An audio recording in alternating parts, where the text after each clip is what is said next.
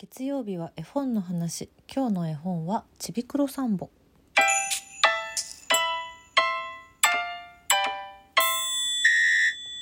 2回目の絵本の話です。今年2022年は寅年なのでこう虎が出てくる絵本といえばというので私が一番最初にこうポンと頭に浮かんだのがこれちびくろサンボです。読んだことがある人たちにはもうね超有名超有名大人気絵本ですけれどもぐるぐるぐるぐる虎が回ってバターになっちゃう話。ここの部分がやっぱ一番ね 有名だし記憶にも残っている人大人の人でも残ってる人多いと思うんですけど。はい。やはりこれが浮かんだので今回はじゃあ今週はちびくろ散歩を読もうと思ってちょっといろいろ調べてみたらなんかいろんな私も新しい発見があってちょっとそんなお話をしていけたらなと思っています。うちにあるちびくろ散歩は前回の小さいお家と同じく岩波の子供の本からえー、すごい古いよ。初版の発行が1953年です。小さいお家と同じサイズのねあの縦の長方形のサイズの絵本なんですけど今これ絶版してましてそうですね。ちょっといろいろななんかことがありましたからね時代昔一昔前に 今はなんかそういうことじゃなくってあの絵本として素晴らしいじゃないかということで2つの出版社さんからあのちびくろサンボは出てるんですけどまずちょっとこの岩波の子供の本の話をすると、えー、まあこれ絶版ですうちにある大切ちょっと大事に取っておきましょうねこれは。でも私が持ってるのは36冊で1986年に出た絶版ギリギリの頃ですね88年に絶版してるはずだからなんですけどこの時にはえっ、ー、とねそのみんなが知っている虎がバターになっちゃう話がちびくろサンボ1でもう一個入ってるんですよお話が。ちびくろサンボ2これは、えっと、サンボの弟の双子の弟が出てくるんです。ウーフとムーフっていう、うん、その弟たちがなんかあの意地悪なお猿たちにさらわれちゃってその弟たちを助けに行くっていうそういうお話が入ってます。これもこれで可愛くて好きなんですけどね私は。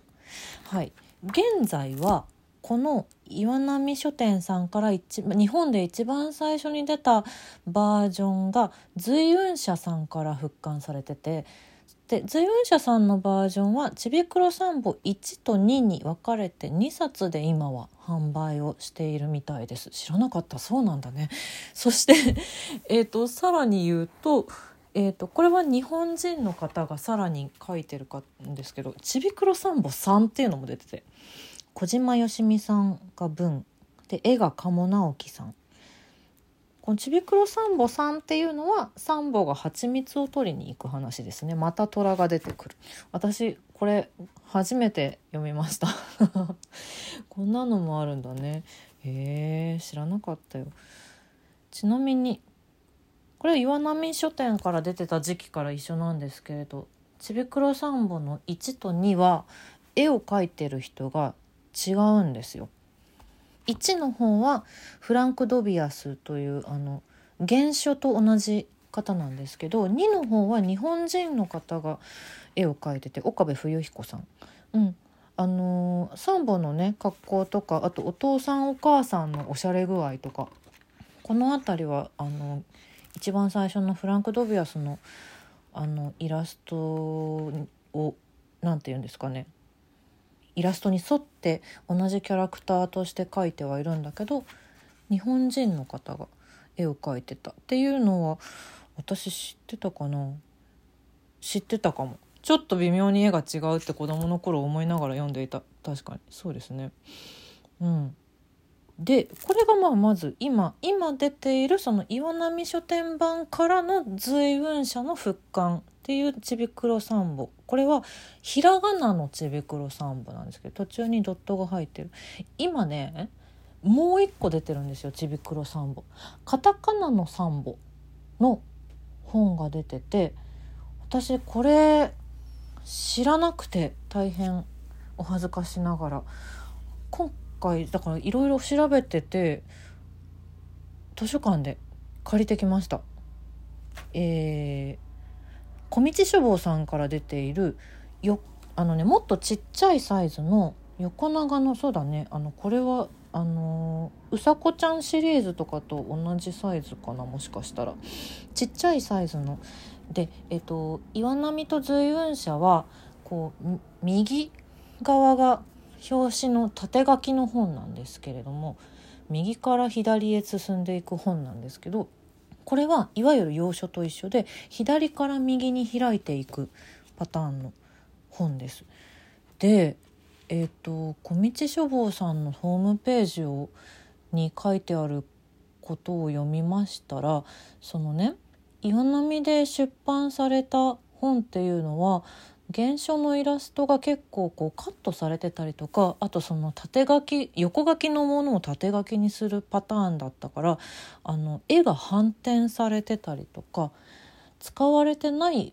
原書にあるイラストがあったりとか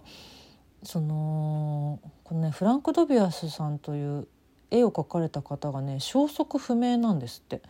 だからまあそういったこととかで著作権がまだ曖昧なねまうとかかなり昔の時代に発行されたということもあってかなり原書じゃない原書の何て言うのかな原型が結構改変されてしまっていると。でそれをもともとの原書にできる限り忠実に再現したものがこの小道書房さんから出てる方のカタカナのちびくろ3本だそうです。知らなかったんですよ。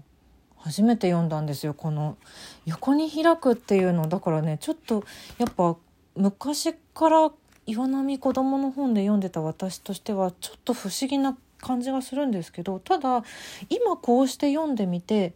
新しくちびくろ3本にこれから初めて触れる方にはこれは個人的な意見ですけど個人的な感想、うん、思いですけど私は小道書房さんの方をおすすめしたいですね。実際 あのそのねカットされちゃった絵っていうのがねすごくいいんですよ。小道書房さんのちびくろ3本にしか載ってないイラストがねすごい可愛いの。お父さんのイラストとかあとホットケーキをお母さんが最終最後作るんだけどそこのイラストも増えてたりとか。そうそう。あと鳥の絵が増えてたりとかね。うん、で今私はこう偶然ね同じ2つのサンボが両方手元にあるのでどこがどう変わったんだろうみたいなのをちょっと見比べながらさっき読んでたんだけどあーなかなかな改変かもしれないぞこれが事実だとしたらとちょっとびっくりはしております。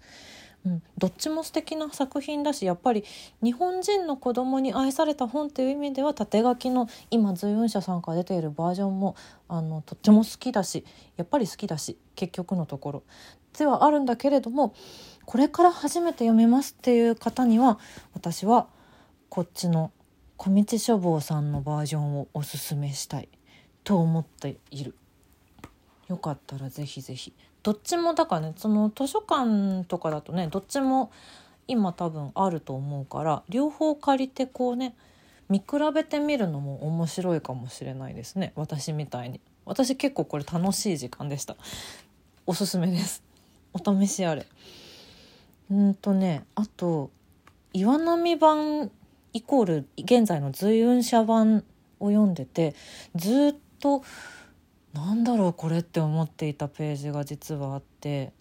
お父さんがねそのバター虎がバターになっちゃってバターを「あこれは美味しそういいやいいバターだ」って言って壺に入れて持って帰るっていうシーンがあってお家でじゃあそれを見たお母さんマンボウがじゃあホットケーキ作りましょうっていうシーンがあるの。お母さんの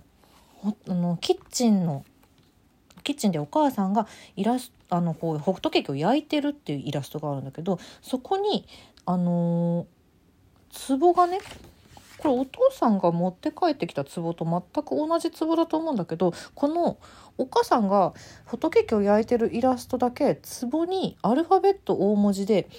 GHI って書いてあるの。これ何なんだろうってずっと思ってて。岩波版を読んでいた時に岩波版イコール現在の随雲社版。ここだけねアルファベットついてるんですよ。何なんだろうこれって思ってて大人になって私はようやく分かりました。虎のバターの説明がどっちの絵本の、えっと、今出ているどちらの本にも書いてあるんですけど残った溶けたバターバターのことをインドではギーと言いますっていう括弧書きがねついてるんですよ。ギー。ギー。インド語のバターは綴りが GHI ギーだったんです。だから壺にバターって書いてあったんだと思って。だから子供の頃にはこれさっぱり分かんなかったね。なんでここだけアルファベットのしかもさその GHI ってさそのアルファベットの順番でもあるからさなんかえじゃあどっかに ABCDEF あるのかな？みたいなそんな感じで私は探しちゃったんだけどどこにもそんなことはなくてこれはバターのことなのではないか。そうだよね。そうだと思います。でそれもこれだけに書いてあるわけじゃないよっていうのが小道書房さんのバージョンのにしか入ってないイラストを見ると多分わかると思います。このイラスト可愛いよね。やっぱさホットケーキの他の絵本といえばさこれもいつかやりたいな。白熊ちゃんのホットケーキとかも私大好きなのでやっぱこうお料理系のイラストが増えているっていうのなんでこれ削っちゃったの？なんでよっていう気持ち。そして大人になってこうして新たな新私にとっての新たなちびくろ3本に出会えてすごく嬉しいなという気持ちでいっぱいでございます。どちらのバージョンもリンク貼っておきますのでよかったらぜひぜひ読んでみてください。寅年の絵本でちびくろ3本選んだけど最終的にはやっぱりホットケーキが食べたくなりますねこれは。次週もどうぞお楽しみに。